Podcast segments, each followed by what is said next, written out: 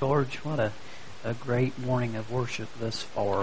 Um, I want to share with you before I get into the message.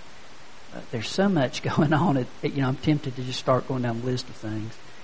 But we have revival coming up April 21st through 24th, and starting this Friday, we're going to take that.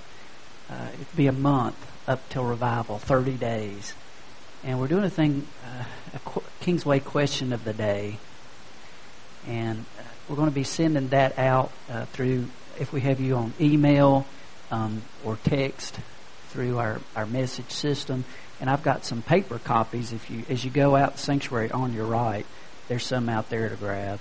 And the idea is just, it's just a simple question, which maybe is not so simple, and a verse of scripture that we might examine our hearts each day as we prepare for, for God to continue to work in our lives as a church and in our lives individually. Um, it says in Psalm 139, 23, and 24 in Old King James, Search me, O God, know my heart. Try me, know my thoughts. See if there be any wicked way in me, and lead me in the way everlasting. So, and encourage you to uh, to be a be a part of that, um, so that we might be in a position, hopefully, uh, that God might speak to us in a special way in that time. But this morning, uh, I want to talk about the importance of worship as we continue on in, in the idea of awakening the church. And we're going to look in John chapter 4 this morning and uh, ask you when you find John 4 to stand in God's honor. And we're going to read verses 24 through 26 this morning. God is spirit, and his worshippers must worship in spirit and in truth. The woman said, I know that Messiah, called Christ, is coming. When he comes, he will explain everything to us. Then Jesus declared, I who speak to you am he. Let's pray. Lord, uh, we need you, God. This morning, as we examine for a few moments uh, the importance of worship, Father, um, we just do a self check, Father. Work in our hearts. And may we ask the question uh, when I do this, do I worship? And really, that question, uh, well, it involves everything, Lord. So, Father, as we look at the woman at the well, Lord, and her encounter with you, uh, may we be moved to be worshipers of the true God. In your name we pray. Amen. Gordon Dahl had an interesting quote I want to open up with. He said, Most middle class Americans tend to worship their work, to work at their play, and to play at their worship. As a result of their meanings and values are distorted. Their relationships disintegrate faster than they can keep them in repair, and their lifestyles resemble a cast of characters in search of a plot. Wow. May we not be a people that play at our worship. Because it is in worship uh, that our lives come together. So we look around us at, at lives that are falling apart, and maybe right now we feel like our lives are falling apart. The way to come together is worship because it's directing our eyes upon the one true God, upon Jesus Christ. And I want to look in John chapter 4 this morning as we look at an encounter Jesus had that led to worship. Uh, in John chapter 4, uh, beginning at verse 4, it says, Now he had to go through Samaria. So he came to a town in Samaria called Sychar, near the plot of ground Jacob had given to his son Joseph. Jesus didn't have to do anything. He didn't have to go to Samaria. He wanted to go to Samaria. Why? Because there was someone there that he wanted to meet. And you see, it was strange in that that wasn't the typical route. The Jews did not like the Samaritans. There was a lot of prejudice. There was a lot of feeling that man, those guys are just like trash. You know, you just really don't want to be around them. And so instead of going the direct route which would go through Samaria, they would tend to go the long way around, just so they could avoid that section, that area, those people. You see, Samaritans, they were the half breeds. Instead of true Jews that stuck to God, they had intermarried with other people and they had brought other customs and, and a different culture in, into the families. And, and the Jews were mad at them for that. And, and there was this feeling of those people, they, they don't deserve God. They don't deserve God's blessings. And, and we're not going to be near them. We don't want to touch them. We don't want to have anything to do with them. And, and on top of that, he stopped to speak to a woman. And in that culture, that just didn't happen. The men didn't stop and, and, and talk to the women in a public situation like that, public setting like that. So he's Jesus is breaking all the rules. He, he's talking to a Samaritan, a Samaritan woman, no doubt. And, and I want you to see here, um, down in verse 6, it said, Jacob's well was there, and Jesus, tired as he was from the journey, sat down by the well. It was about the sixth hour, which is about noon. And that was also significant because most came out early in the morning to get water, but not her. And we're going to discover as we go in here why. Because she wasn't welcomed by the other women. You see, the Jews didn't like the Samaritans, but even the Samaritans didn't like her. And why? Because she had a reputation. And, and that unfolds here as, as Jesus talks to her, and, and we'll be looking at that. But it's interesting here. Um, it says, going on the scripture, when a Samaritan woman came to draw water, Jesus said to her, Will you give me a drink? And then a footnote, his disciples had gone into town to buy food. So this is interesting. Here is Jesus. He didn't have to go through Samaria, but he chose to go through Samaria and he stopped and he, he broke the rules. He talked to this Samaritan woman, a woman who was an outcast in the town, a, a woman who, of bad reputation, a woman who had to go by herself, not when the others were out there. a woman who was rejected. She knew what rejection was about. And Jesus stopped and he talked to her. And not only did he talk to her, he asked for her help. In other words, he was saying to her, You matter. You're important. Well, she, she was just like, wow, who is this guy? Why is he talking to me? What's this about? And, and she, you know, she even responds to that. Verse 9 says, You're a Jew. I'm a Samaritan woman. How can you ask me for a drink? but notice what Jesus says here. If you knew the gift of God and who it is that asks you for a drink, you would have asked him and he would have given you living water. What an answer. She's still going, I can't believe he's talking to me. And he turns and says, Hey, I have a type of water that will quench a thirst. It's far deeper than that of parched lips and a parched throat. It quenches the soul. It goes down deep within the heart and, and, and quenches that great need. That's what he provides. Sir, the woman said, You've nothing to draw with. This well's deep. How can you get this living water? And then he goes on and says, You know our ancestors here. You greater than Jacob gave us this well to drink from, and, and so his sons, his flocks, herds that use this. Are you greater? And, and Jesus answers, Everyone who drinks this water will be thirsty again, but whoever drinks the water I give him will never thirst. He says, Indeed, the water I give him will become in him a spring of water welling up to eternal life. And but this woman still, man, thick headed here. Look what she says. Look at her answer here. She says, verse 15, Sir, give me this water so that I won't get thirsty and have to keep coming here to draw water. She says, You know, I, this is really no fun to have to come out here and to, and to draw this water out and to carry it back. You know, man, if you can provide me water service at home where I keep coming out here, but the water just shows up every morning, that's great.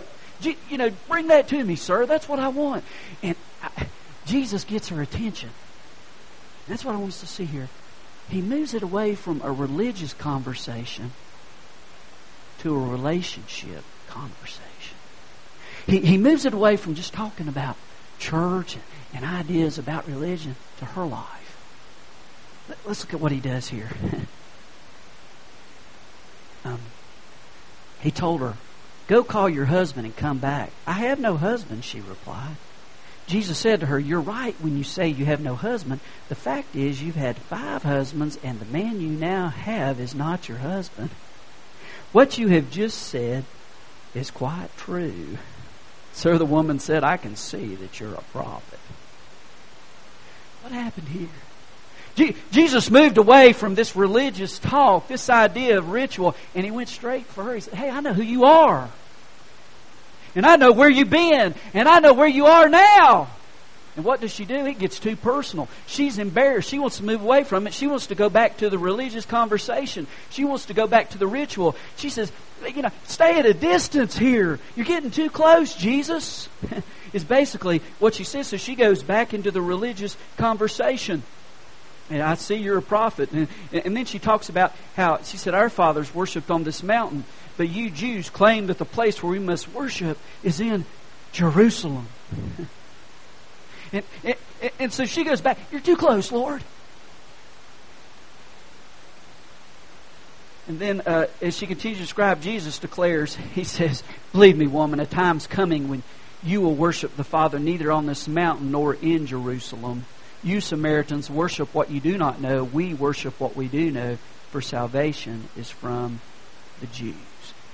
Now, a couple of things here um, in, re- in regard to what is being said here. First, they're talking about a place of worship. And Jesus makes a point that worship is beyond a meeting place. Whether in Jerusalem or Samaria, you worship God in spirit and truth. Although it's important to have a place to come together and to corporately worship God like we're doing today, worship happens more than just 11 o'clock on Sunday morning. Worship happens more than just a scheduled meeting. Worship is to be our lives. A few years ago, uh, several of us from Kingsway went with some Lutheran friends on a mission trip to Pennsylvania. And while we were there, there were some, uh, we got to see these uh, cathedrals, these beautiful Catholic worship places that basically had very few people coming now. But I was so impressed with how ornate these places were. They were talking about how they ship, how they shipped so, some of this beautiful uh, marble work and, and statues and everything over here to the United States, and, and people spend all this time, people spend all this energy to make this place perfect to worship in. A place where you just walk in and go, oh, God is here. But now the places, they're basically empty, these beautiful places. You, you see, God doesn't need a beautiful place to show up in. He can. He, he does. But it doesn't have to be that way.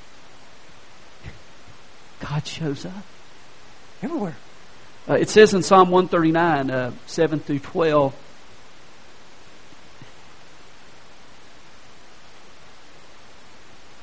Where can I go from your spirit?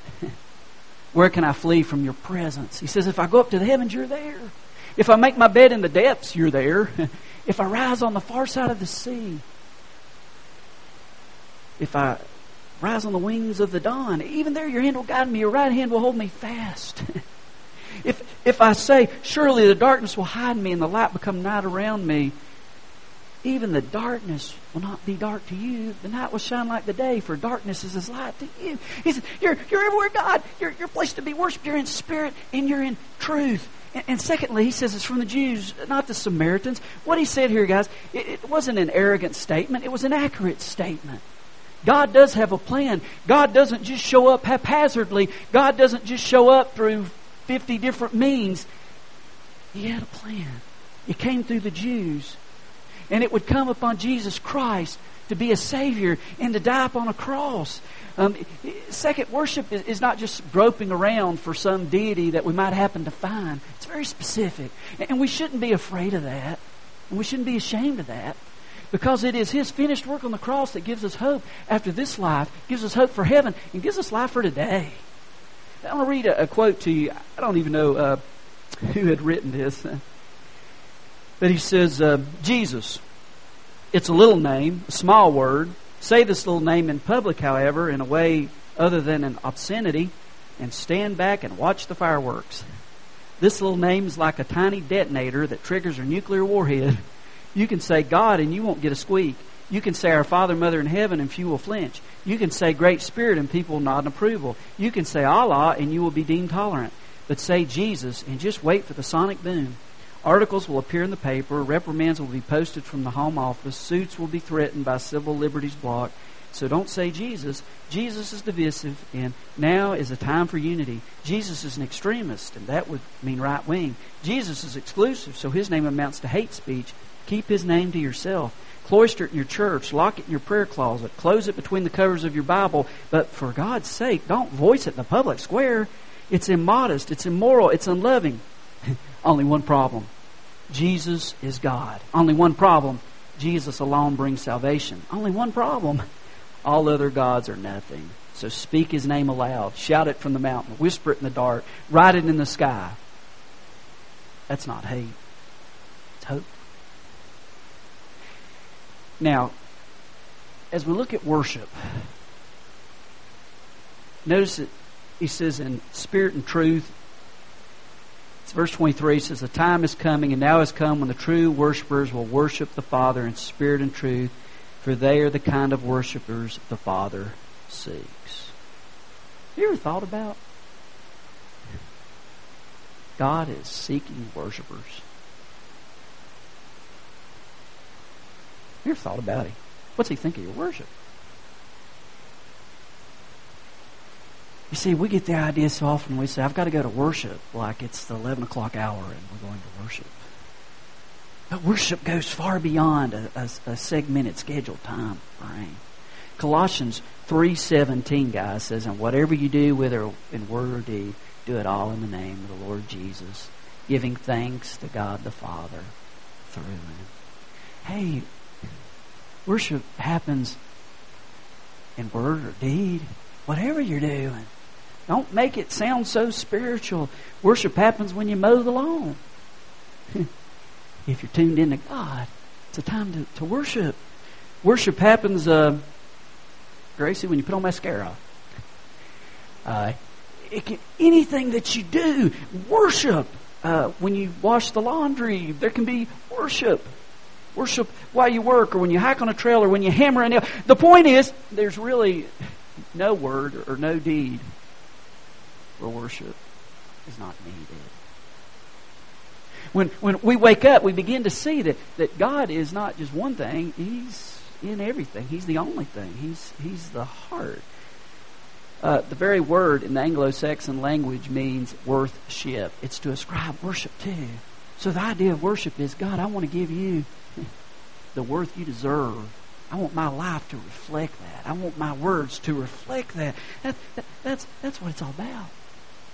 And I, want you to see here, uh, as, as we're near the end of this message, what happened in, in, her, in her life.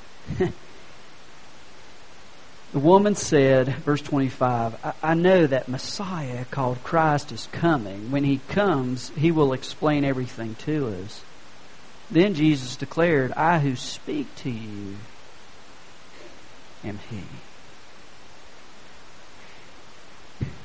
So Jesus, you know, they have this religious conversation after Jesus has been personal, and he comes back and he looks at her like, okay, enough of the, uh, you know, the church language, enough of the talk. He looks at her and says, I'm the Messiah.